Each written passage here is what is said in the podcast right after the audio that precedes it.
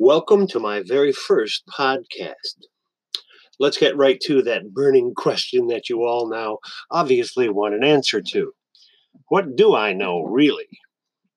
But before we answer that, there's another even more salient inquiry from me to you, and it will inform the basis of our connection or lack thereof. That question is why would you want to listen to me? Am I somebody famous? No, certainly not. Do I have something to say that will have legitimate and useful meaning and potential application in your world? Gosh, I hope so, but who knows?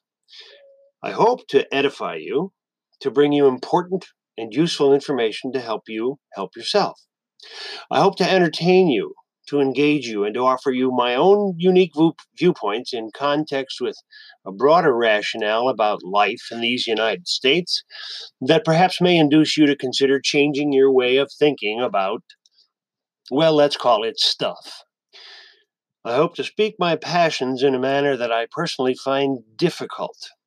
That is, I gather that I must restrain my baser instincts and to instead be cordial, informative, as well as well informed myself, and to speak with you about the vagaries and challenges extant in our common human existence as Western world free people.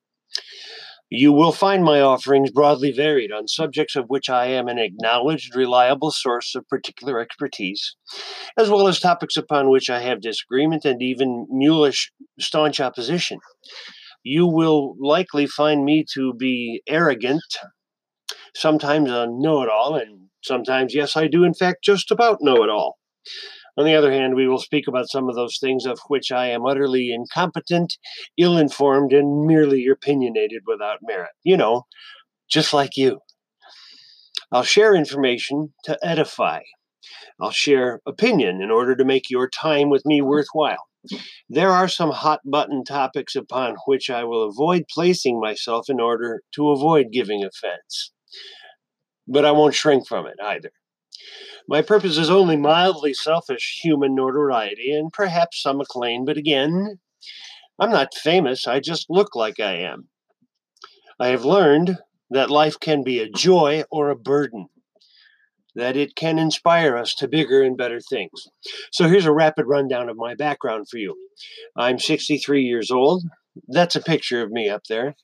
Married 45 years, two grown sons who are the apples of my two eyes, a one year old first grandchild, a baby boy I've fallen totally in love with, and for whom I will need a third eye to accommodate that newest apple, a canine companion named Cleopatra, and a cat named Austin. I have been a retail salesperson, a wholesale salesperson, spent years as an auto parts counterman, spent even more time in sold insurance, all kinds of other commodities and services. I have hung exterior aluminum siding for years. The bulk of my time has been in the independent automotive uh, aftermarket uh, as a uh, technical and gear salesperson, computer salesperson, uh, and an independent automotive consultant. And I have enjoyed a fascinating and delightful mini career as an impersonator of former President Bill Clinton. I have 15 years of experience as a professional celebrity impersonator, which is still ongoing. I'm also a stage actor, a stand up comic, a writer, a musician, a recording artist, and I have even appeared in a few television programs and a movie or two. I am firmly opinionated, broadly educated, passionate to the extreme on issues of interest and import to me, I am abrasive, arrogant, and ultimately just another know it all.